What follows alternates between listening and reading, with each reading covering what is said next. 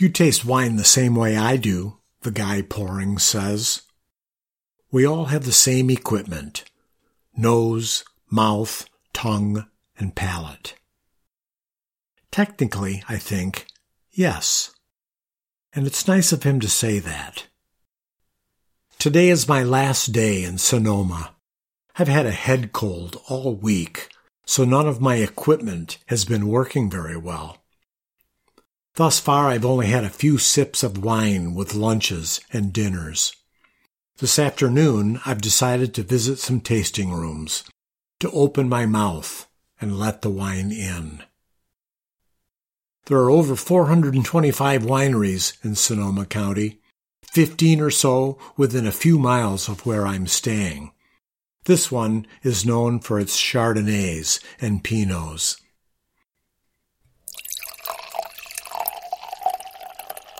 I've just tasted the third of three Pinot Noirs the winery is pouring today and listened, amazed, to the wine guy's description of the wine. A brief disquisition on its body, medium, its structure, supple, acidity, tangy, fruit, cherry pie, barrel time, old French oak, tannins, pliable, and finish, persistent. I don't taste cherry pie, I say. Nor do I detect structure. I understand tannin, but I don't get pliable. I tell him my mouth is dumb.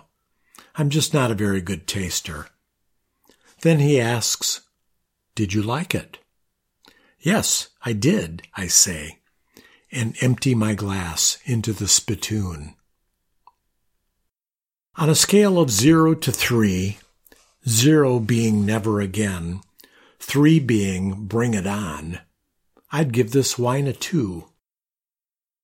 These wines probably have Parker points and wine spectator ratings, both of which use a 100 point scale. Suppose the wine you're tasting is a 92. I wonder, what would make it a 91? A little less pliability? What would make it a 93? A slightly more supple structure?